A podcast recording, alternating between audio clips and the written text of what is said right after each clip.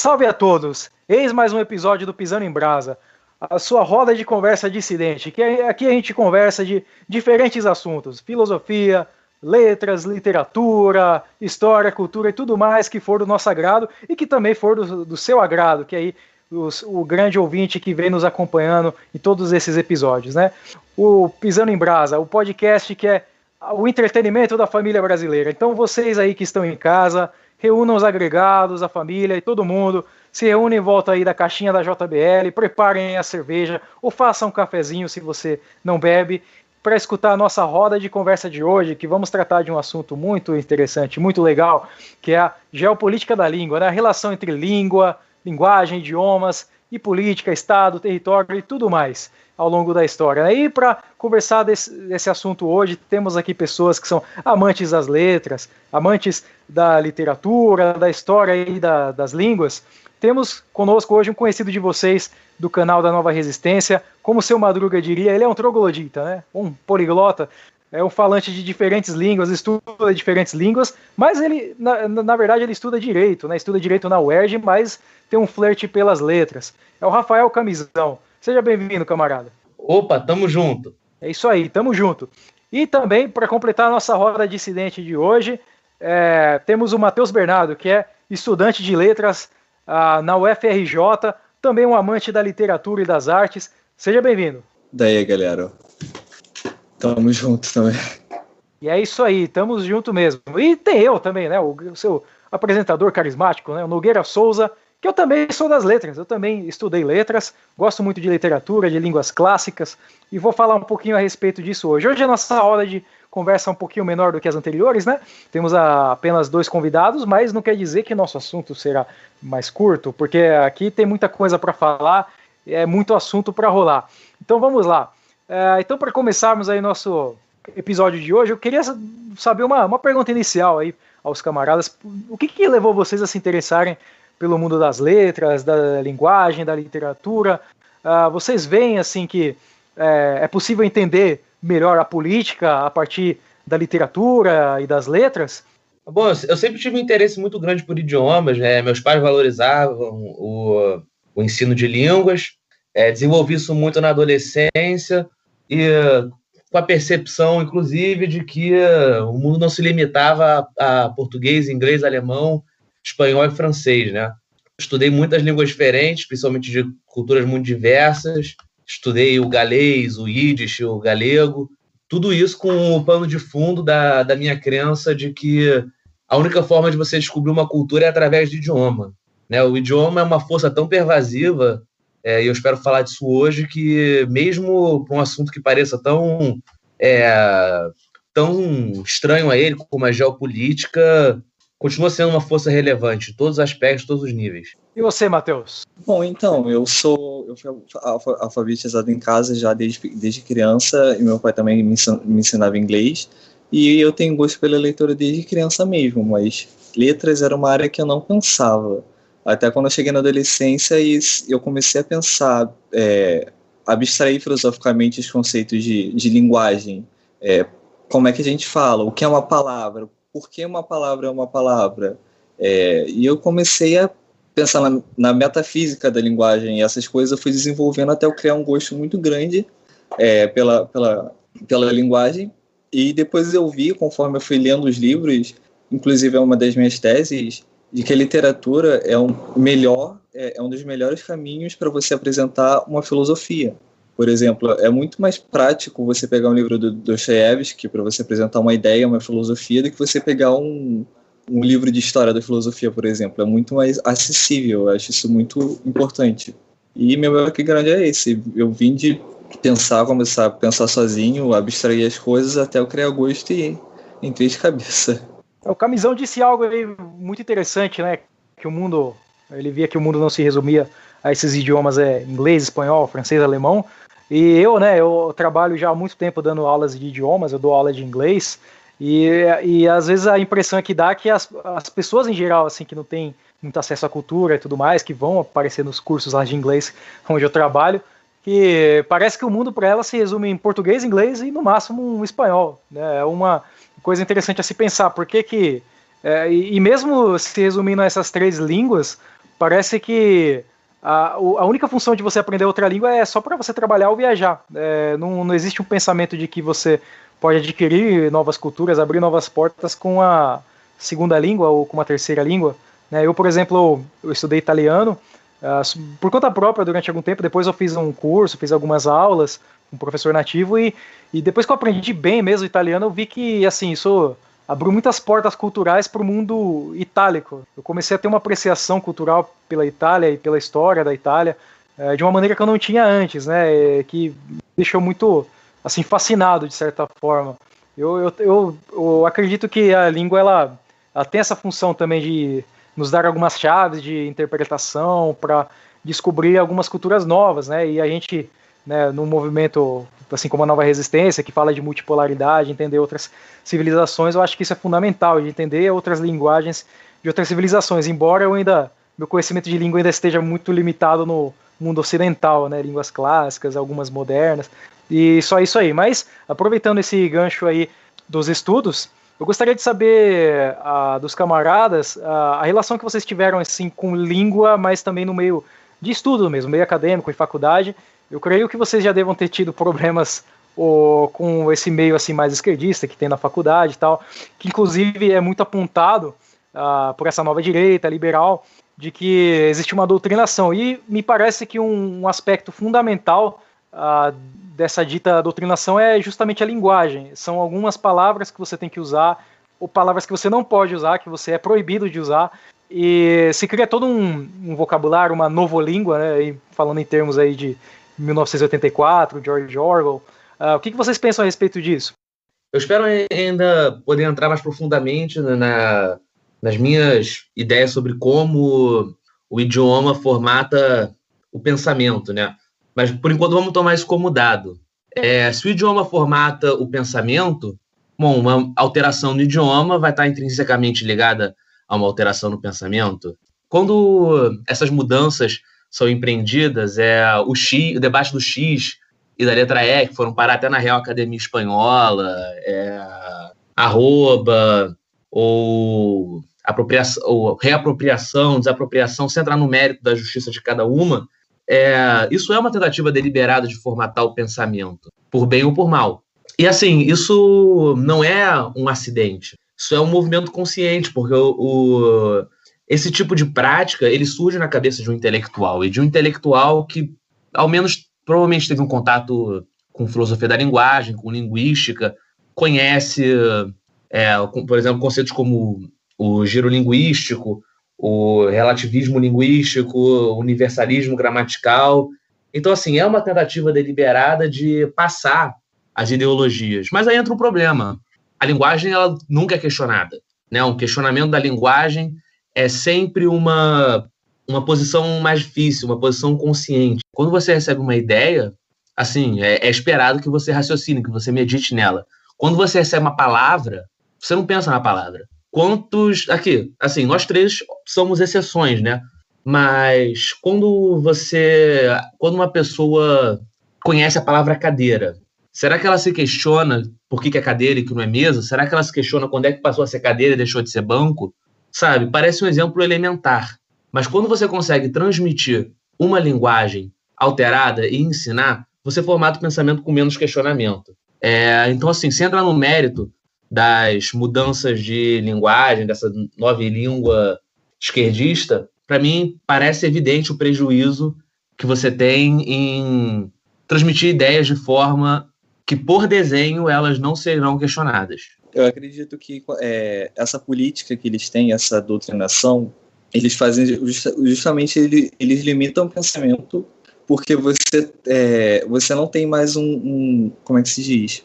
Você não tem mais objetos é, fixos. Por exemplo você não tem mais ele ou ela. Você tem é, é, sei lá nem, nem eu sei pronunciar. E eles vão limitando isso. E, em várias não só isso eles vão limitando. Eles vão por exemplo o Orlando Benoit ele tem um livro muito bom chamado What is Racism, que é só uma dissertação sobre o que a palavra racismo significa, porque tem aquela diferença né, entre racismo e racialismo e como as pessoas usam a palavra racismo para poder só com a conotação negativa e tipo você é, limita estudos antropológicos, estudos, estudos culturais, todo tipo de estudos. Isso acontece, por exemplo, com fascismo, com a palavra arte, que a palavra arte já não tem mais sentido, porque ela pode significar qualquer coisa que as pessoas queiram. E, essas modificações também para mim são propositais. E como o Camisão disse, ele, é o que ele falou. É, quando a pessoa pensa numa palavra, por exemplo, cadeira, ela vai, é, é, se ela meditar na palavra, ela vai acabar entrando numa, num platonismo, né, sobre a, a ideia, a linguagem como ideia. Agora, quando ela recebe regras, quando ela, ela, recebe tratados linguísticos, tratados de linguagem, regras gramaticais fixas, ela não está pensando, ela está simplesmente absorvendo e repetindo. É, eu acho que uma, uma dessas palavras que é, esse meio progressista de esquerda tem imposto para gente que ela está sendo muito disputada atualmente é a palavra do fascismo. É, vocês já aderiram à moda de colocar a bandeirinha antifascista no perfil? Não, ainda não fiz isso, não. Meu, meu perfil é, friend, é, friend, é family friendly. É amigável à família. É, eu não. Eu não, e eu ainda. Eu, eu ia falar uma besteira. Pera aí, deixa eu pensar no que falar. Eu não. Pronto, só isso. Melhor deixar só assim. Eu ainda preciso de emprego, então nada de polêmica. É, e justamente, é, a gente não, não pode tomar algumas posições assim. A palavra fascismo tem sido disputada tão amplamente hoje que é, a, a esquerda joga para um lado e a direita joga para o outro. E, claro, como não existe mais um fascismo real, né, um bloco geopolítico fascista disputando também pela palavra fascismo, então é, os fascistas mesmo não têm poder nenhum. Os reais fascistas né, não têm poder nenhum sobre a semântica dessa palavra. Ela fica se disputada entre esse, os liberais e a esquerda progressista. Uma coisa que, que me chama a atenção é que é o seguinte: é, dentro da, da academia, né, toda essa esquerda progressista faz muito crítica àquele prescritivismo linguístico, de gramática, o que você pode e não pode falar, preconceito linguístico. Só que, por outro lado, eles estão propondo um prescritivismo ainda muito pior, muito mais rígido, porque eles querem que você use um pronome neutro, que a gente nunca usou, que sequer existe na nossa língua, é neutro. Por exemplo, se, se por um lado você usar uma linguagem super rebuscada, formal, literária, é uma coisa artificial que a gente não usa durante o dia a dia, pelo menos existe um registro histórico dela. Mas e quanto a toda essa nova língua criada pela esquerda, que de pronomes neutros ou de palavras que você não pode falar, que você tem que trocar por outras para você não ofender ninguém, que é, me parece absurdo. É um prescritivismo tão rígido quanto uh, essa imposição de, de norma culta, literária e tudo mais. Então, é, para mim, isso me parece uma grande uh, contradição aí. De por um lado, eles falam de preconceito linguístico e você não pode ter um preconceito com pessoas que têm um registro assim linguístico mais assim humilde, mais pobre, mas por outro lado eles guardam um certo ressentimento e um certo desprezo por, por essas mesmas pessoas, porque essas mesmas pessoas não elas não estão nem um pouco ligadas nesse tipo de discussão e elas iam achar provavelmente absurdo trocar os pronomes por um, uma coisa neutra para agradar uh, uma minoria aí de transgêneros que não não tem relevância nenhuma na vida deles no dia a dia, é o que me parece um pouco absurdo. Inclusive, nessa questão de preconceito linguístico, é, o que, que você já viu aí na sua graduação, Matheus? Já, já viu o pessoal sair muito assim em briga por, por essas questões durante a aula? Eu já vi várias vezes em sala de aula. Tem pessoal que defende muito, muitos poucos defendem uma pureza linguística, uma pureza de linguagem, e outros defendem como se, por exemplo, é, qualquer coisa fosse aceitável. Eu, eu sou do meio termo. Para mim tem contexto. É claro que para mim tem a norma culta, que deve ser usada em certos, é, certas situações, mas, por exemplo, sei lá, é, a pessoa fala para mim, a semântica é totalmente entendível. É, tipo, ela não, é, é, é uma, é uma coisa uma, é uma coisa que já está implícita ali. Você não precisa brigar por causa daquilo. Mas, ao mesmo tempo, as pessoas ficam nos extremos. Ou, ou, elas querem uma linguagem super formal, super científica, super estrita, super limitada. É, é, sabe, aquele, aquele, aquela coisa pronta, e tem o pessoal que defende que você pode falar da forma que você quiser. Só que chega um ponto que isso. É, uma população não consegue atingir o nível da, o, o nível estrito, o nível mais alto, ao mesmo tempo que se você simplesmente deixar as pessoas falarem do jeito que elas quiserem sempre, você está incentivando um, um, certo analfabetismo ali, limitando a, a, educação e várias coisas. É, isso aí é uma ideia, assim, é, aqui no Brasil tem muita popularidade o professor Marcos Banho, né? O, o ex-padre ortodoxo Marcos Banho. Infelizmente, eu tenho que falar isso. É, ele, ele tem, assim, uma. Ele tem uma, empreende uma cruzada contra o preconceito linguístico, eu acho que é muito válido. É, eu defendo a pluralidade de registros, eu me oponho a qualquer forma de preconceito linguístico, eu defendo o uso do, é, do vernáculo na arte, eu faço questão de falar eu conheço ele e não eu o conheço. Eu detesto quando me corrigem sobre isso, porque eu sou carioca. É... Mas, assim, o problema é que ele não para no, na, na luta contra o preconceito linguístico, né? Ele tem uma promoção do ensino formal do vernáculo. É, isso é extremamente problemático. Assim, primeiramente, por que, que você vai precisar ensinar o vernáculo? A característica principal do vernáculo é que ele é a língua corrente, as pessoas aprendem dos pais e passam para os filhos e se comunicam entre os amigos. Você não precisa estudar o seu vernáculo, a gramática dele é completamente intuitiva, a fonética dele é completamente intuitiva, o vocabulário dele ou você conhece ou você não conhece. Não, não, não tem, não tem muito o que se dizer. É, enquanto, por outro lado, isso acaba alienando ainda mais. É, não, se essa teoria dele, se essa proposta dele fosse levada às últimas consequências, a consequência disso seria alienar ainda mais a população carente, é, os estudantes que fossem submetidos a esse sistema, porque a norma culta continuaria existindo. A verdade é essa. Ela sempre vai existir. Sempre vai existir. Uh, na Grécia havia uma, um debate muito longo sobre isso, né? porque uma parte da população usava um grego extremamente rebuscado, que mais lembrava o grego bíblico o grego de Alexandre o Grande do que o grego falado pela população, e outra parcela do, da sociedade usava um grego completamente é, simplesmente uma transcrição da linguagem oral, né? Com o tempo eles acabaram chegando ao meio termo, e hoje em dia eles usam um registro mais próximo desse da linguagem oral, né, que é o demótico, é, e, só que com influências do grego que chamavam de o purificado, né, o catarevussa. Porque, assim, existem diversos problemas de você impor uma língua, vernac a língua vernacular na escrita, porque seria uma imposição, sejamos francos. É, a nível de, da compreensão ao longo do tempo, da compreensão ao longo do espaço.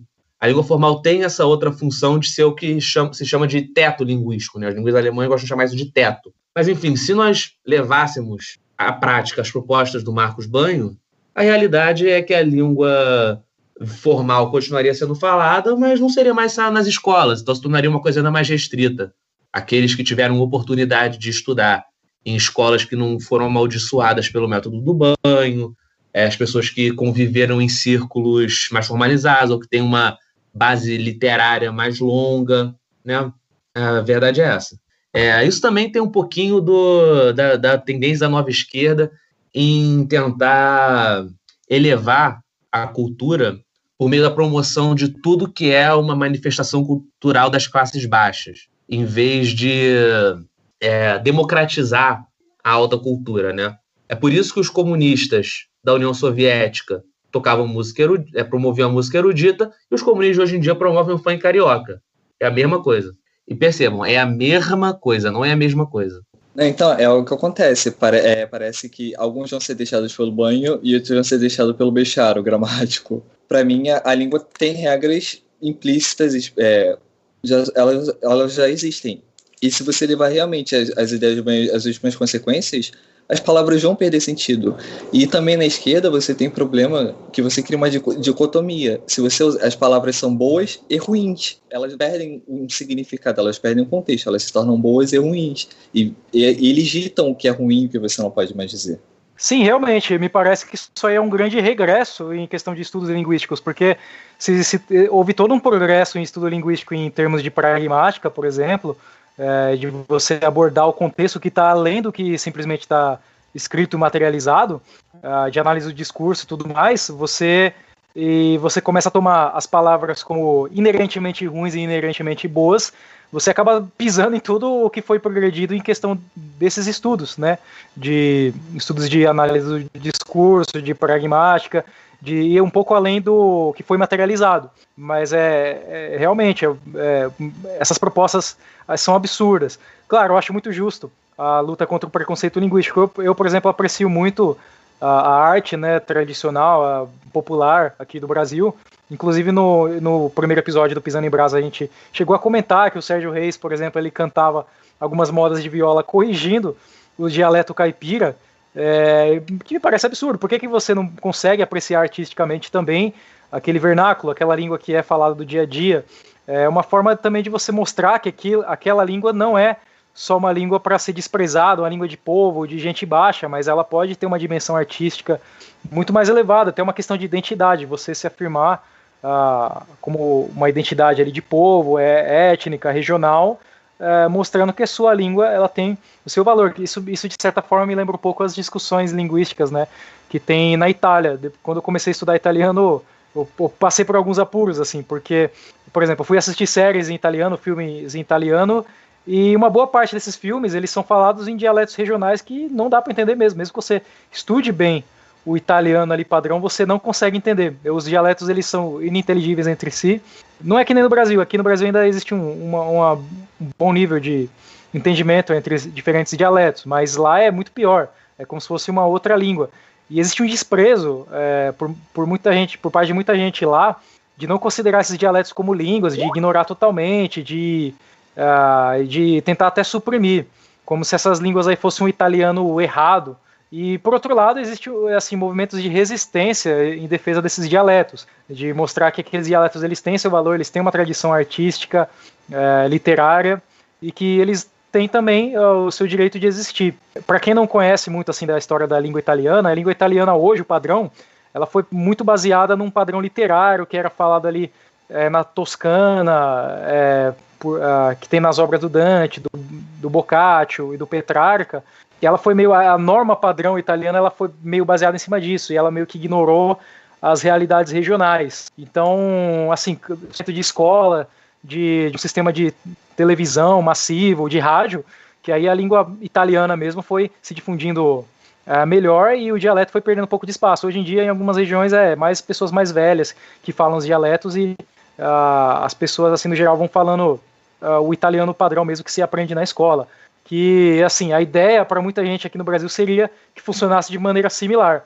Que as pessoas deixassem de falar aquele português que é considerado errado, de rua, baixo, e falassem um português culto. Inclusive, eu já vi, assim, uns absurdos, né? Por exemplo, a pessoa criticava Uh, nós, né, estudantes das letras que estavam se formando como professores, falando que a gente queria abolir a norma culta, ensinar qualquer coisa, levar o funk para a sala de aula, e que isso aí estava tudo errado, né? Eu fiquei um pouquinho aborrecido com a pessoa que falou isso. Falei, ah, pô, então você manda os engenheiros dar aula de português na escola, eles sabem falar melhor. Então, e aí você vai ver o caos que vai acontecer. E claro, é, existe sim uma posição que eu acho muito errada, que é esse tipo de pensamento de Marcos Banho, mas eu acredito que o, o, o ideal seria um meio termo, né, aristotélico até, uma justa medida entre dois extremos, que é nem Marcos Banho, mas também nem um Bechara excessivo é, talvez um meio termo entre os dois, uma funcionalidade ali, um meio caminho. Antes de eu entrar nessa questão toda dos dialetos, eu queria repetir aqui uma frase né, em Yiddish. Eu comentei que eu estudei Yiddish uma época. Eles dizem: A Sprach is a Dialekt mit einer Armee und Flot. É, uma língua é um dialeto com uma marinha e um exército. Se fosse hoje em dia, também acrescentariam com uma aeronáutica. Eu já não me lembro como é que é isso em Yiddish. O que isso significa? Isso mostra a íntima relação entre a língua padrão e o poder político, entre ou assim, vamos ser ainda mais abstratos, dizer, ainda mais, é, mostra a íntima relação entre a língua e o poder, que eu acho que é o tema central desse nosso desse nosso hangout. Uh, bem, é, se você for. Você falou dos dialetos do norte da Itália, né? Existem alguns dialetos do norte da Itália, não sei se você sabe disso, como por exemplo o piemontês, que eles são geneticamente mais próximos do francês que do italiano. Então, assim, como é que isso pode ser um dialeto? A gente só pode falar em dialeto aí se a gente tiver realmente subscrevendo a, de, a, definição política do dialeto. Porque é muito difícil você definir o que é uma língua. É, existem questões políticas que entram aí que. Uh, poxa, eu frequento muitos fóruns de línguas estrangeiras, né? Às vezes as pessoas entram em discussões intermináveis, tipo, sérvio e croata são a mesma língua? Eu vou explicar esse problema. O que acontece? Existe uma subfamília de línguas que é, são as línguas eslavas do sudoeste. Elas são faladas assim em diversos dialetos com uma baixa compreensão mútua ali na Eslovênia, Sérvia, Croácia, uh, Bósnia, Montenegro. Pois bem, o que aconteceu? O padrão literário desses idiomas todos era muito parecido, porque ele se baseava na mesma variedade de prestígio, com a exceção do esloveno né, que conseguiu tomar um caminho à parte. O problema é que aquele povo se odeia. Né? Os sérvios e os montenegrinos são ortodoxos, mas com uma história é, separada muito antiga. Os bórnios são muçulmanos e os croatas são católicos. Os eslovenos também são católicos, mas também com uma história muito separada. o que, que você faz com aquilo? Hoje em dia, existem padrões linguísticos diferentes para o sérvio, para o croata, para o montenegrino e para o bósnio, mas que são praticamente idênticos. Muda uma palavra ou outra, é, muda alfabeto, inclusive eles fizeram mudanças de alfabeto forçadas só especificamente para ficar diferente, porque, porque eles querem que sejam línguas diferentes. É, eu já vi uma imagem que era um, era, uma, era um maço de cigarro que era trilíngue o aviso de saúde. Era em sérvio, bósnio e croata. Eram duas frases idênticas e abaixo a mesma frase em outro alfabeto. É, isso são várias línguas? Isso é uma língua só? Eu, eu, acredito que isso não tenha resposta. As pessoas, às vezes, têm opiniões muito vocais sobre isso quando elas entram nessa discussão, mas, no fundo, eu acredito que todas essas posições carecem de, é, de uma pergunta anterior, de o que é um dialeto? Como o poder, é, como o poder pode influenciar a formação de línguas? Às vezes, a formação de línguas é, pode acabar fazendo com que dialetos geneticamente distintos é, ou geneticamente símiles se afastem, se aproximem. O catalão, por exemplo, ele era um dialeto do occitano. Né? A questão da linguística do catalão ela é uma das mais debatidas hoje em dia, posição dela na Espanha, inclusive por causa da questão da independência da Catalunha. É, o catalão era um dialeto do occitano, mas ele foi tão influenciado por aquela por aquele mundo catalão que existia a parte do mundo francês ele foi tão influenciado pela literatura espanhola que hoje em dia são línguas diferentes. Assim, de fato, acho que ninguém diz que o catalão é, um, é, um, é uma variação do occitano. É, esse tipo de nuance aparece muito. É impossível você estudar a história das línguas sem, sem encontrar isso. É, mas, enfim, eu acredito que essa variante de dialetos deva ser valorizada à medida em que se valoriza a cultura local. É impossível você imaginar um nacionalista catalão que não sabe falar catalão. O maior exemplo de é, preservação, reavivamento linguístico moderno que a gente tem é o hebraico, né? Pouca gente sabe, mas o hebraico foi uma língua morta por dois mil anos. Cristo não falava hebraico no dia a dia. E talvez ninguém mais falasse naquela época. Ele falava aramaico. É, então os judeus se dispersaram, né? começaram a falar Yiddish, ladino, que eram sempre idiomas que demonstravam muitas camadas, é, o, Yiddish, por exemplo, ele tem, traço, ele tem uma base alemã, de vários dialetos, traços russos, traços hebraicos, aramaicos, italianos. É... Mas então, quando o movimento sionista coloca todo aquele povo num lugar só, eles resolvem qual vai ser o nosso idioma? Vai ser o hebraico, que é a língua que nós falávamos dois mil anos antes de sermos espalhados. Uh... Então é isso, hoje em dia é uma língua com 10 milhões de falantes. A força cultural de Israel, eu ouço falar que talvez fosse impossível existir uma nação de Israel politicamente unida, com a força que tem, se realmente cada um tivesse preservado a mesma língua. Ou talvez mesmo assim, não fosse a mesma coisa se tivessem valorizado uma das línguas locais, em detrimento da identidade das outras línguas. Mas toda aquela ideologia sionista, ideologia mesmo, que conecta os judeus modernos ao reino de Israel de 2.600 anos atrás, aquela ideologia só pode ser falado em hebraico. Enquanto você tem uma semântica, enquanto você tem um, um, um padrão, você pode variar ele de um lado para o outro. Por exemplo, a gente tem uma discussão boba sobre o que é biscoito e o que é bolacha. Sendo que, tipo, é, mas, por exemplo, a gente tem preconceito com o Nordeste e o Sul, por exemplo. O Sul, os dialetos do Sul, a forma de falar do Sul é vista como bonita, é, é vista como uma coisa, sendo que no Nordeste é vista como algo de pobre, por exemplo. Uma das formas de você controlar o poder é pela linguagem. Você vê isso na religião. Você vê isso, por exemplo, com é, a reforma protestante, por exemplo, uma das primeiras coisas que Calvino fez foi tentar alfabetizar os, o, o povo que não sabia ler, não sabia, é, o povo que não sabia ler. Lutero é, usava da imprensa, essas coisas. Então, quem controla, para mim, quem controla a linguagem tem poder. Até porque a linguagem, de uma forma, eu não sei como explicar isso direito, eu não sei se tem uma explicação, cria um senso de identidade que é muito forte, o suficiente para separar até mesmo por quilômetros de distância é, pessoas. O que eu realmente quero dizer é, realmente acho que tem que ter essa flexibilização, conforme você siga um padrão que é o meio termo, que a gente tinha falado, mas é importante você notar que isso cria identidade de um povo, até mesmo do mesmo povo, do mesmo país, da mesma região. E tem que ter cuidado com quem, com as pessoas que dominam, com as pessoas que podem mudar uma língua, que é como falei antes da dicotomia, que a gente não está mais é, tratando apenas de regras de gramática, a gente está tá tratando de palavras boas e palavras ruins. E você está deixando, você está criando uma, você está criando uma forma de falar que ah, essa pessoa é ruim porque ela fala de tal forma, ela usa tais palavras sendo que às vezes ela, ela quer significar outra coisa completamente diferente do que o cara que está acusando ela. E a gente tem que ter muito cuidado com isso, principalmente com a Academia Brasileira de Letras. É, parece que a grande disputa hoje é pelo poder da língua. É, como eu já tinha dito antes, é a direita liberal e a, e a esquerda progressista disputando pelo poder da linguagem hoje, ainda mais nesse mundo que está crescentemente online e que a língua escrita está sendo usada ali o tempo todo. Uh, não existe mais uma a pessoa que só recebe informações do mundo, se conecta com o mundo só pela televisão pelo rádio. Hoje a pessoa tem uma pluralidade de informações muito grande e existe uma, uma disputa ideológica em cima dessa linguagem. E me parece que disputas de poder e língua, elas se manifestam talvez de três maneiras, né?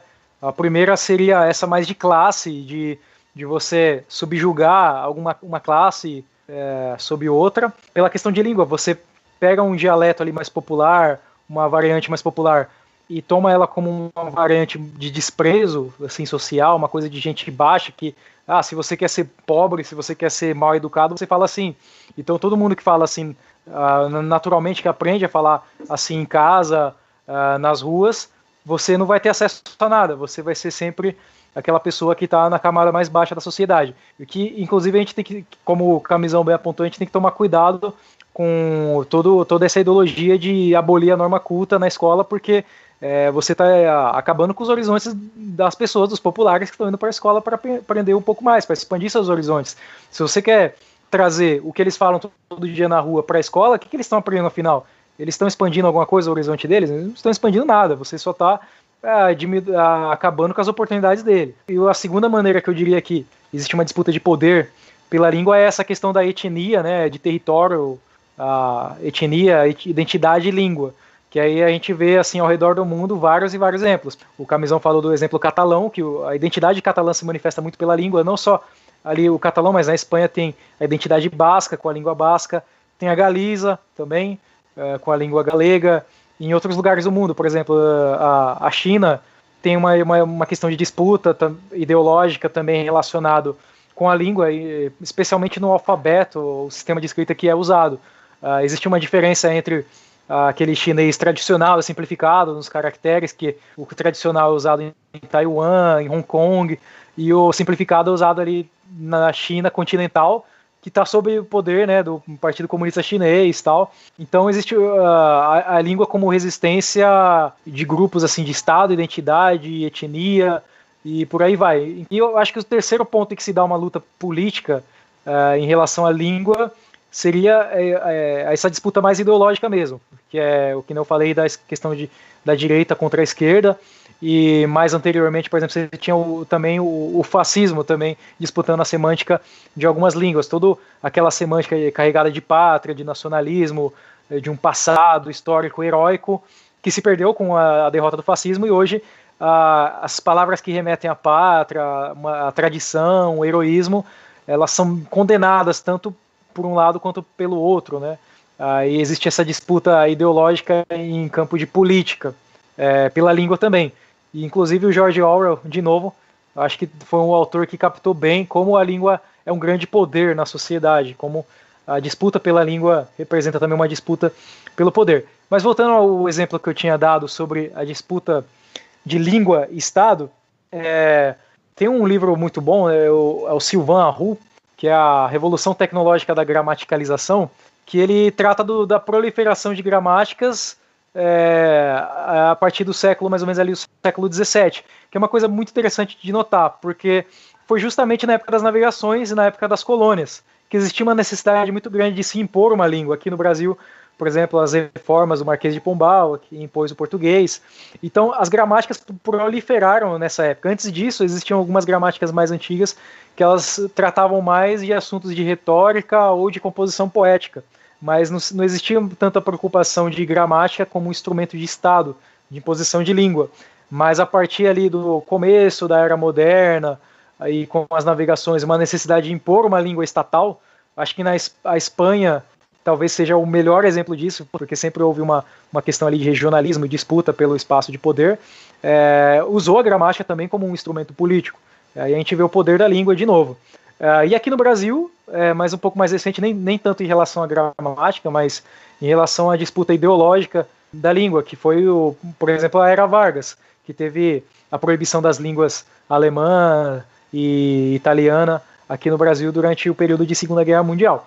É, e o que, que vocês pensam a, a, respeito disso, camaradas? Vocês acham que é, é, válido um Estado nacional impor uma língua assim? Por exemplo, na Itália, na época do Mussolini, houve uma imposição de língua ali na, no território da Istria, e que é inclusive uma coisa interessante se notar, porque no fim da guerra houve massacres ali na, na nessa mesma região por conta de, de tensões étnicas, é, massacres contra italianos. Uh, e, e aqui no Brasil teve esse caso também.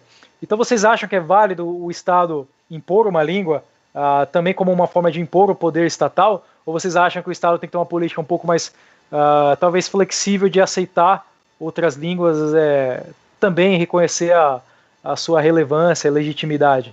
Como simpatizantes da quarta teoria política, acho que seria completamente incoerente é que nós promovêssemos a imposição de uma língua, né? Isso vai contra o princípio de afirmação dos povos. Como eu já disse, é, é, a língua de um, de um povo é inseparável de, de sua identidade.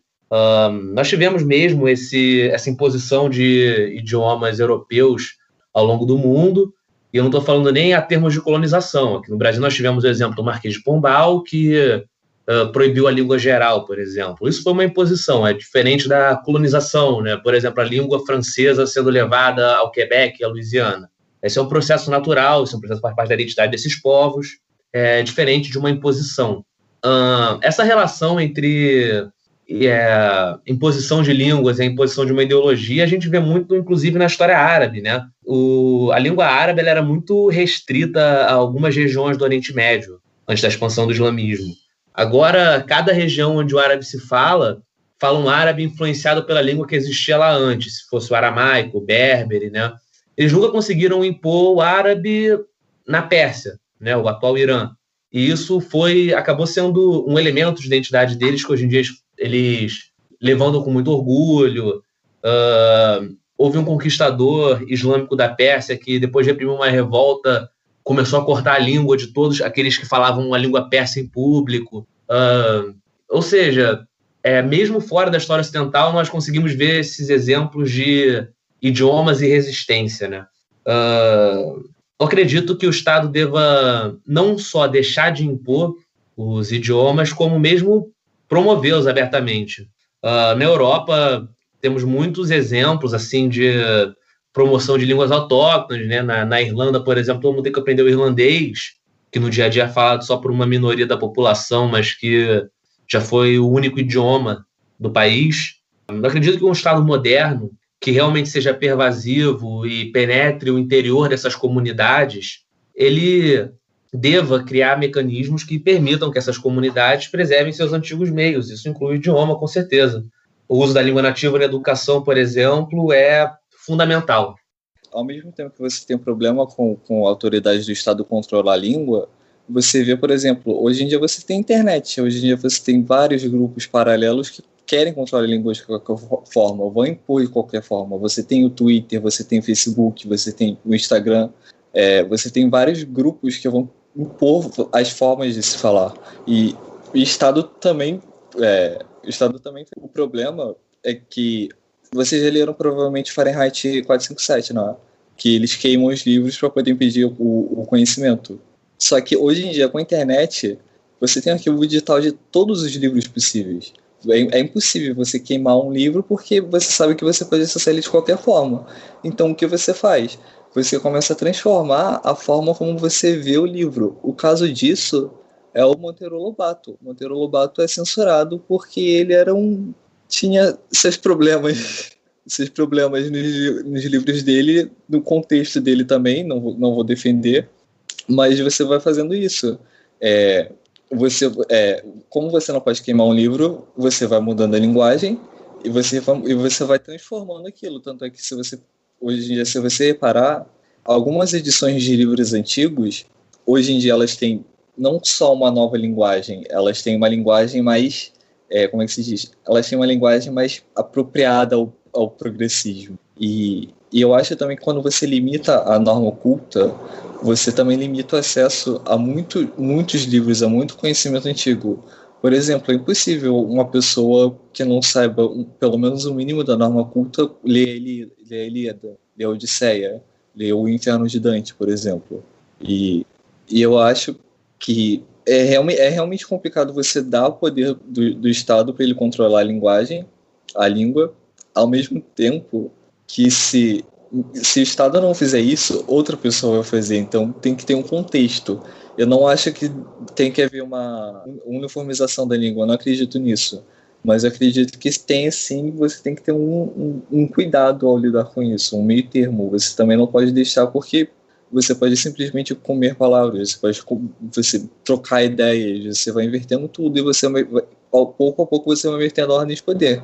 Um, sei lá, um exemplo bobo disso é o filioque. Um simples D, um simples D criou uma confusão filosófica a níveis absurdos até hoje.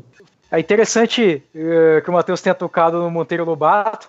Monteiro Lobato teve as suas, uh, as suas ligações com sociedades eugenistas tal, mas por outro lado, eh, a obra dele toca na questão do caipira. E hoje e existe uma valorização uh, em relação ao dialeto caipira, que nós comentamos já no Pisando em Brasa, num, em um episódio anterior. Por exemplo, se o, se o Monteiro Lobato vivesse hoje, talvez a, a esquerda queria, faria com ele o que o Camisão disse que o, aquele rei fez com o pessoal que falava persa, né? Ia cortar a língua dele fora. Voltando àquele assunto, é, é absurdo você proibir algumas palavras que na esquerda quer que, que seja feito, porque na história da, dessas palavras que são proibidas, é, você vê que elas, as, as novas sempre, sempre brotam novas palavras proibidas. Por exemplo, em uma, imagina uma população carcerária, pessoal na cadeia, existem palavras ali que são proibidas porque envolve uma questão de segurança deles. Eles não podem falar tudo abertamente que eles querem fazer por questão de segurança deles. Então eles inventam outras palavras para falar a mesma coisa. Então o que aconteceria? Mesma coisa. Se você proíbe, por exemplo, no estágio que você fale algumas palavras, o pessoal vai arrumar uma outra forma de implicar a mesma coisa com uma palavra que não tinha nada a ver com aquilo. Aquelas palavras mais de assim profanas, né, relacionadas a órgãos genitais, são um ótimo exemplo disso, que proibir uma coisa não necessariamente vai proibir que as pessoas pensem naquilo. E ainda, sobre voltando ainda, uh, voltando a, sobre a pergunta da questão de Estado e língua, eu acredito que o caminho seja realmente o Estado uh, estar mais perto dessas línguas minoritárias e até promovê-las de certo modo. Uh, o Camisão tinha citado as línguas celtas, por exemplo. Algumas dessa língua, dessas línguas estão morrendo, por exemplo, a língua que se fala lá no, no norte da França, a língua bretã mas em outros lugares, por exemplo, na Grã-Bretanha, existem escolas bilíngues que ensinam essas, essas línguas de forma que elas não se percam. E existe uma questão de identidade ali, ou seja, a, a, comunidade que fala aquela língua se sente representada no Estado e pode ter uma participação política um pouco mais ativa, é, pode se ver representada no Estado a partir da sua própria língua, que eu acho que é o que deveria ser feito aqui no Brasil. Acredito que isso já seja feito, já seja feito em algumas escolas bilíngues em comunidades indígenas, que se usa a língua indígena também, essa língua é promovida é, ela não se perde, é, o número de falantes delas pode até aumentar por causa das escolas, e o, aquela população se sente representada dentro do Estado também a partir da, sua própria língua, em vez de você simplesmente é, acabar com as línguas como foram feitos em outros estados uh, ao longo da história, para promover uma língua nacional, como se só aquela língua nacional fosse correta. Quando a gente vai ver que mesmo as línguas nacionais, as normas cultas, as normas padrões, elas vieram a partir de erros, né? Por exemplo, um dia começaram a falar latim errado, e esse latim errado se tornou português, né? Acho que temos que ter essa consciência também. É, pois é, né? No fundo, inclusive, sempre falaram latim errado. Existe alguém que comentou que. Acho que era Cícero, que ele falava um latim e escrevia outro. Pois bem, né? Foram, essas línguas foram sendo espalhadas. No começo, elas eram realmente vistas como latim errado. Uh, a biografia de Carlos Magno, por exemplo, isso já séculos depois do fim do Império Romano do Ocidente, diz que ele sabia falar francês e o latim dos soldados e agricultores. Quando ele fala, quando eles estão falando ali francês, na verdade não estou falando da língua francesa do ancestral dela, estou falando de um idioma que se parecia mais com o holandês, que era falado pelas tribos francas. Quando ele fala do latim dos soldados e agricultores, aí sim ele estava falando da língua francesa. Era o latim dos soldados, né? Uh, a, língua, o, a língua portuguesa foi pioneira nessa standardização de um. Nem mesmo standardização, não vamos, não vamos chegar tanto, mas nesse uso formal de um idioma coloquial neolatino, né? As faculdades em Portugal, as universidades em Portugal, né? Até onde eu sei, sempre usaram português, o galego português, né? Aliás, uma curiosidade ainda dentro do tema. É, se você pegar um mapa da Península Ibérica, das tribos que habitavam cada região antes da conquista romana, e comparar com os idiomas que desenvolveram dali, você encontra uns paralelos muito interessantes. A língua galego-portuguesa, que originou o galego e o português, ela se desenvolveu na, nas regiões onde se falavam os dialetos galaicos, né, as línguas celtas mais ocidentais da, da região. Enquanto as línguas astur-leonesas, né, que originaram o asturiano, que inclusive é, tinha uma, da, uma daquelas tribos, eram as tribos dos astúrios, o leonês e o mirandês, elas equivalem às tribos celtas mais orientais, falavam dialetos mais orientais. O castelhano né, e o quase defunto aragonês já tinha uma equivalência com os, com os povos aquitâneos. É, a língua deles sobreviveu e hoje em dia é o basco. O catalão, os povos ibéricos. O moçárabe, os povos turdetâneos. Isso foi uma coisa que eu percebi que eu achei chocante, francamente. É, mostra um pouco como é que aquela identidade tribal, aquelas línguas tribais foram pervasivas o bastante para gerarem realmente novos idiomas, que depois se desenvolveram à parte e se expandiram muito além das fronteiras originais das tribos. Né? Isso mostra uma relação muito íntima entre identidade e, e língua. Uh, alguns, alguns desses idiomas, né, inclusive, né, eles não eram nem sequer indo-europeus. O basco não é uma língua indo-europeia, né? ou seja, eles não evoluíram a partir das línguas indo-europeias que foram introduzidas na Europa com a agricultura. E aí nós temos um exemplo pré-histórico né, de, de língua e poder e economia. Aqueles que introduziram a agricultura impuseram seu idioma. E, e hoje em dia, com exceção do, do, do, do basco e de línguas que chegaram só depois, por exemplo, o finlandês, o húngaro, o turco, principalmente, né, são línguas europeias. É, até a pré-história já observava essa relação, como você pode ver. É interessante também notar que a criação se a gente for pegar pela história, a criação de, desses dialetos, essas variações, elas têm muita ligação com a religião das tribos, com a forma de pensar das tribos, com a forma filosófica. Hoje em dia, a forma como a gente vê os dialetos, como a gente vê, essas, essas transformações, você vê que ela é uma, ela é uma coisa puramente capitalista. Ela, ela, é puramente prática, ela não tem mais uma, uma, uma noção é, de identidade, é, identidade interior. É, ela, ela não tem mais aquele. Como é que se diz? Ela não tem mais aquela, aquele contexto de, de tribo mesmo, de, de, de uma comunidade, de uma tribo, de, de um pensamento religioso, de um pensamento filosófico, de, sei lá, simplesmente por, por estar ali. Hoje em dia você tem essa imposição. E eu lembro que no livro do James Joyce, ele. É, Finnegan's Wake, que é um livro quase intraduzível, porque ele escreveu em irlandês, inglês, holandês e muito álcool.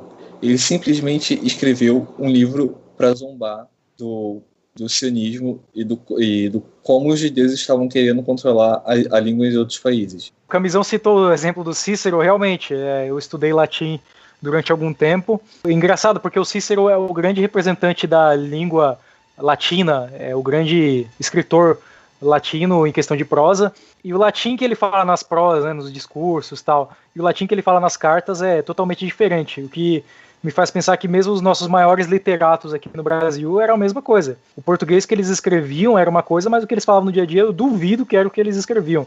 E isso é uma coisa que a gente tem que estar bem consciente, porque existe uma certa romantização em torno da, da nossa língua, de que a nossa língua tem que ser bela, literata, que todo jovem tem que aprender a falar aquela língua maravilhosa dos livros e usar ela no dia a dia quando não, não tem cabimento, né? Eu acredito que o, o bom falante ele é um poliglota da sua própria língua. Ele sabe falar de diferentes formas em diferentes contextos, mas ficar forçando, uh, por exemplo, aquele, aquela coisa de Michel Temer, quando Michel Temer uh, usou mesóclise uh, em, em, alguns pronunciamentos públicos, o pessoal assim ficou, nossa, olha como ele fala lindo, bonito, não é mais que nem aqueles presidentes petistas que tinham antes, que falavam tudo errado. Mas não é bem assim. Existe uma, uma grande romantização, que me faz também lembrar de um assunto que nos concerne muito, que é o seguinte. Uh, e a questão da defesa da nossa língua, a língua portuguesa, que, por exemplo, hoje existe esse movimento de globalização. Uh, o Matheus, por exemplo, falou que a língua hoje está muito relacionada com o pensamento de é, capitalista, pragmático, e nem tanto tribal. E, e, a gente vê que existe essa globalização linguística também, é, especialmente na internet. Nós importamos muitos termos uh, em inglês, a partir de memes, por exemplo, tem termos que uh, a gente até vê eles de uma forma muito intraduzível, que eles representam alguns conceitos que a gente não consegue pensar eles em português, ou uh, é difícil achar uma tradução aproximada, e as pessoas tendem a achar que o inglês tem até uma vantagem em relação ao português, porque o inglês consegue falar coisas que o português não consegue. Mas não é bem assim, porque existem coisas que o português fala que o inglês, que não existe uma tradução equivalente no inglês também. Mas aí começa a se criar um pensamento é, assim vulgarizado de que o, o inglês seria de certa forma superior ao português por isso. E aí como fica essa questão? Uh, os camaradas acham que a nossa língua portuguesa ela tem que ser defendida dessa globalização linguística e, além disso, vocês acham que essa globalização linguística, essa importação de termos estrangeiros na nossa língua muda também a nossa forma de pensar? Existe uma relação entre a nossa língua, a, a nossa língua e a nossa filosofia, a nossa visão de mundo, como a gente enxerga o mundo? É, será que se a gente for perdendo cada vez mais o português para essa dominação da língua inglesa, nós vamos acabar deixando de pensar de uma maneira mais tradicionalmente brasileira para pensar de uma maneira mais globalizada, anglófila? Olha, Nogueira, você tocou num ponto essencial. É, você tocou no. Acredito que num dos debates mais antigos de filosofia da linguagem. Os antigos, né? Platão mesmo, por exemplo, eles faziam já uma distinção clara entre a palavra e a ideia.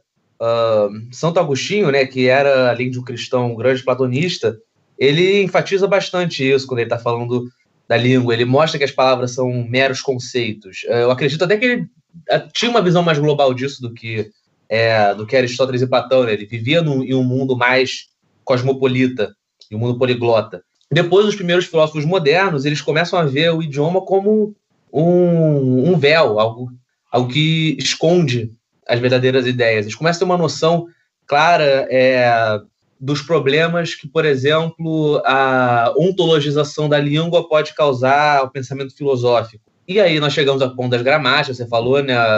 As gramáticas francesas começam a ser escritas, a, língua alemã já estava sendo promovida desde Lutero, que criou o alemão moderno pra, na prática. É, os românticos enfatizavam muito essa ligação entre a língua e a ideologia nacional, o espírito nacional. Pois bem, vocês estão vendo aí que eu estou fazendo uma constante, né? Os grandes filósofos tendo uma noção uh, da diferença entre a língua e as ideias, é uma relatividade das línguas. Mas modernamente isso foi começou a ser mais questionado. Existe um debate interminável que é entre Choponês da gramática universal, Choponês do relativismo linguístico. Uh, o relativismo linguístico também é chamado de hipótese Sapir-Whorf. Eram dois grandes linguistas. O Whorf ele foi o grande promotor dessa ideia de que a linguagem ela define ou ao menos influencia fortemente o pensamento. Acredito que seja a posição mais lógica, sem entrar em outras questões, mas veja bem, veja bem, o ser humano pensa em categorias. O pensamento categórico é uma das grandes separações entre o ser humano e outros animais. Mas isso vai ser questionado por alguns filósofos que, não por acaso, têm uma orientação mais liberal. Uh, dois grandes nomes são o Pinker e o Chomsky, são dois liberais de esquerda. O Chomsky ele é anarquista até hoje, anarquista depois de velho, e o, e o Pinker ele foi anarquista na, na juventude, ele é hoje em dia um grande promotor do, de que a humanidade está sempre evoluindo, toda aquela superstição do Fukuyama, vocês sabem do, bem do que eu estou falando. Uh, eles acreditam que existem estruturas universais de pensamento que reúnem todas as línguas e criticam grandemente o Horth, dizem que ele era fissurado demais com a ideia das línguas, que ele era um determinista. Uh, por que, que não é coincidência a orientação política deles? Porque parte de um universalismo antropológico, a ideia de que os homens são todos iguais, não só em dignidade, natureza humana, composição biológica, mas também que existe uma ideologia universal que é ou deveria ser um senso comum, uma ideologia que, obviamente, obscurece qualquer tentativa de promover o próprio idioma, qualquer tentativa de promover a própria cultura anti-pensamento dominante. Aí temos o nosso Dugin, né? Ele fala que o, o liberalismo tem o grande feito de se colocar como dado, de se colocar como simples, como não ideológico. E, no fundo, é, eu não sei se eu estou me deixando suficientemente claro. O Matheus pode comentar nisso, mais sobre isso. Mas, no fundo, é isso que fundamenta essa fissura deles. Pois bem, os experimentos científicos dão mais razão ao relativismo linguístico. Existe uma pesquisa, por exemplo, em que pegaram falantes de espanhol e de alemão e pediram para eles descreverem uma ponte. Não mostraram nenhuma ponte, simplesmente falam, pensa em uma ponte, descreve a ponte. Pois bem, em espanhol, são duas línguas que têm gênero, assim como o português, né? masculino, feminino, o alemão também tem o neutro. É, em espanhol, ponte é uma palavra feminina, el puente. Os falantes de espanhol descreviam essa ponte imaginária como grande, perigosa, forte, estruturada, robusta. Os falantes de alemão, ponte é uma palavra feminina, assim como o português, né, die Brücke, falavam que era uma ponte bela, elegante, fina, é, enfeitada. Uh, ou, assim, existem outros casos mais anedóticos, né? Por exemplo, os Pirahã.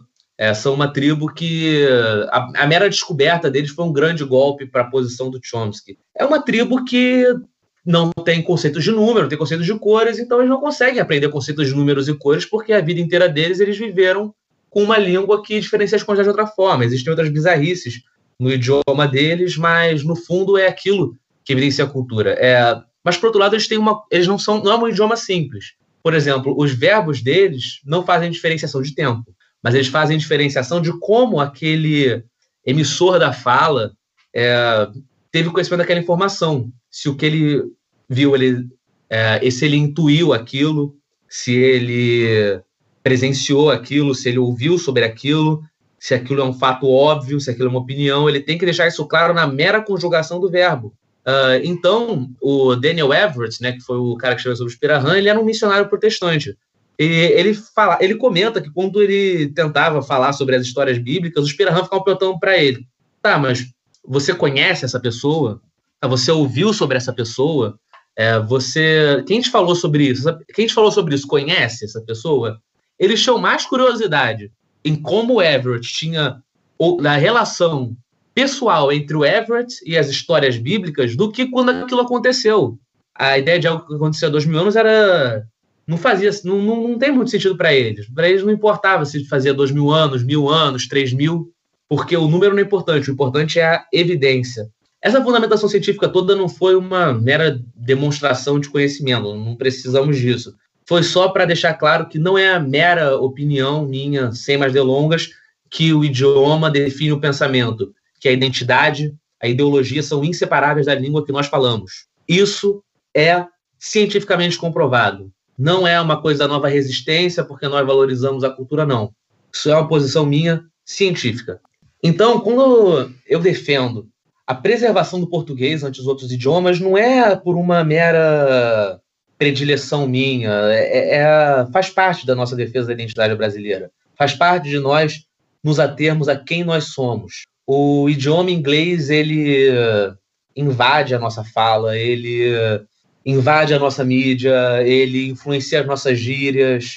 E se nós não formos extremamente comedidos nesse uso das palavras inglesas, que é natural, não vou ser aqui um Policarpo Quaresma, nós corremos o risco de colocar em perigo a nossa forma brasileira de ser e de pensar em detrimento da forma estadunidense. É simples assim. O perigo é a língua inglesa no momento. Eu não vou, assim, não é para fechar os cursos de inglês, não é para deixar de aprender o inglês, mas não, nós temos a noção de que isso é uma segunda língua. Não é mais digna do que a nossa, não tem o mesmo lugar aqui que o português, nem perto. Um breve comentário a respeito disso. É, um tempo atrás eu assisti um, uma reportagem da TV italiana, eu acho que era do canal La Sette, e tinha uma reportagem que falava de escolas de ricos, escolas bilíngues, que inclusive isso aqui é uma moda agora uh, no Brasil, especialmente em grandes metrópoles, tipo São Paulo, uh, Rio de Janeiro, é, que, assim, lá na Itália tem algumas escolas de ricos que eles ensinam tudo em inglês, eles não usam italiano, assim, tipo, usam muito pouco, mas é tudo ensinado em inglês e as famílias desses alunos ricos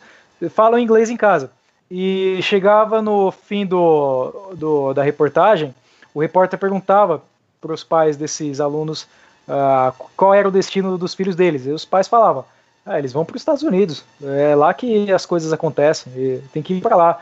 Aí o repórter perguntava, mas e a Itália? Como é que fica? Eles falavam, a Itália fica para os imigrantes aí, a Itália é uma fossa. Eles tratavam assim mesmo, né? É, num, é, às vezes aqui o pessoal no Brasil tem um pensamento de que, nossa, Itália, né? Primeiro mundo, Europa, mas mesmo na Itália, muita gente, especialmente ricos, é, não pensa muito diferente do, dos ricos aqui do Brasil. Existe um desprezo mesmo pelo, pelo que, que é ser brasileiro, pela língua brasileira, e se acredita que o, o único mundo possível é o mundo da língua inglesa, o mundo dos Estados Unidos, e é, e é isso mesmo. Às vezes eu passo, por exemplo, na, no, no bairro do Alphaville, que é perto da onde eu moro, que é um bairro que só mora gente rica, né? é um bairro burguês. E é tudo em inglês, é tudo que você vê lá escrito em inglês. É, é Center alguma coisa, Village não sei o que, Central alguma outra coisa, uh, Jean, Fit. Então, existe realmente uma colonização é, da língua inglesa que é promovida assim ideologicamente até por essa camada mais rica, mais elitista que vê o Brasil com um certo desprezo, né? E também pelos ricos de outros países também que vê a própria identidade é, deles com desprezo. Eles não querem ser aquilo, eles querem ser um cidadão no, assim norte-americano que fala inglês. Então, o que eu ia falar é, é que ao mesmo tempo que eu acredito na hipótese de Sapir-Whorf, eu também acredito no, no, no é, gramática universal, como Agostinho defendia no, no livro dele de Magistro, no ensaio dele. Só que é, Agostinho defendia uma gramática, ele falava que existiam é, existiam regras para comunicação em geral, porque você precisa de um sujeito, de um predicado, você precisa de um verbo, você precisa de alguma, você precisa de objetos fixos para ter uma comunicação. Senão a comunicação fica impossível. Mas eu também, eu também acredito que a linguagem, ela sim define o pensamento de um povo. E quando você domina a linguagem, quando você domina a linguagem, você vai dominar o povo. Isso acontece com a nossa, com, com o inglês invadindo no Brasil. A gente está perdendo muita coisa. A gente fala coffee break, coach, várias palavras que a gente não, eu não tenho, eu não tenho nenhum problema com, com, com o, o termo de uso de palavras estrangeiras. A, a, gente fala agora Chad, cringe. É, não, não, cringe, cringe eu uso. Cringe é uma das palavras que eu uso. Enfim, é, realmente tem palavras que são melhores é, com, com estrangeirismo. Mas a gente está tá deixando, a gente está abrindo uma porta que, nossa, eles estão invadindo de uma forma e daqui a pouco metade do nosso vocabulário vai ser inglês e a, a gente está tá praticamente virando uma colônia, né? E, e é aquilo, a, a, eu acredito mesmo que a linguagem, ela não, não, não tão determinista assim, mas a linguagem, ela sim, ela vai formar o pensamento de um, de um, de um povo. Por exemplo, Aristóteles ele tinha duas palavras para conhecimento. Uma era Sofia e outra era Froneses. Sofia era conhecimento ontológico, era conhecimento da verdade absoluta, e Froneses é conhecimento empírico, é conhecimento prático, é como se eu soubesse mexer num carro mecânico. E você vê isso no alemão. O alemão tem a Weltanschauung, que é cosmovisão, visão de mundo. Então, cada palavra que você tem, cada linguagem que você tem, você tem pré você tem pressuposições. É, o que eu quero dizer é, cada língua ela, ela, carrega uma ideia, cada palavra ela, ela, carrega uma ideia. E quando você tem essa, essa. Quando você mescla duas línguas do jeito que nós fazemos hoje em dia com a internet, você acaba tirando as ideias, você acaba cortando ideias, você acaba uniformizando o pensamento e você está criando realmente um, como se fosse uma massa uma massa única de pessoas que vão pensar da mesma forma e é aquilo que eu falei antes. Antigamente, essa divisão acontecia por vários motivos, ou vários povos pagãos que estavam nos deuses deles, ou mesmo implicações de guerra. E hoje em dia não. Hoje em dia toda essa discussão é pragmática e é por dinheiro. Quem, quem vai dominar? Quem, quem tiver a língua mais prática, quem conseguir dominar isso, quem conseguir ter o poder disso, vai dominar o fluxo de dinheiro e de poder do mundo. Eu acredito que o problema não, não, não é nem tanto adotar os estrangeirismos, porque alguns estrangeirismos são até úteis. Por exemplo, quando eu leio filosofia alemã, existe um uso assim vasto de palavras que não são do idioma alemão para representar alguns conceitos filosóficos, né, especialmente em grego. Por exemplo, os, pro, é, os prolegômenos para toda a metafísica futura do Kant. Eu acho que é um bom exemplo disso. Então você vê que pela força cultural que a filosofia grega teve, uh, o idioma grego ele ainda tem um grande poder hoje, pelo menos o grego clássico, eh, no desenvolvimento de filosofia. Só que, por outro lado, eh, isso causa um outro problema, porque a tendência é que você deixe de tentar aproveitar o potencial, eu acho que eu diria até poético, da sua própria língua. Por exemplo, alguns filósofos alemães aproveitaram esse potencial poético da sua própria língua, né? o Heidegger, o Nietzsche, e conseguiram criar assim, palavras que são amplamente usadas em alemão, que são e sintetizam conceitos filosóficos. Por que não aproveitarmos também o, o nosso potencial po poético na língua portuguesa para sintetizar novas palavras que sintetizam assim, conceitos muito difíceis de serem traduzidos. O problema é, é creio que é justamente esse que o Matheus levantou, que nós estamos importando esses estrangeirismos, mas não é para um propósito maior de desenvolver um grande edifício é, cultural, assim, de cultura, um edifício filosófico, mas é é, é simplesmente para simplificar e mecanizar a, a nossa cultura, mesmo para uma cultura de mercado, uma cultura simples e, e rápida. É, então, a gente tentar fazer um trabalho mais árduo com a nossa própria língua, um trabalho até mais poético, mais artístico, a gente prefere o simples, o imediato e o comercial do inglês. A gente prefere o cash, a gente prefere o check, e a gente prefere o credit, em vez de um, um, um outro sentido uh, um pouco maior. É isso aí. Muito obrigado a todos. Espero que essa discussão tenha dado algumas chaves de linguagem para vocês e que vocês fiquem um pouco mais conscientes dessa questão de linguagem, poder, ideologia e etnia. Muito obrigado, camaradas. Nos vemos na próxima.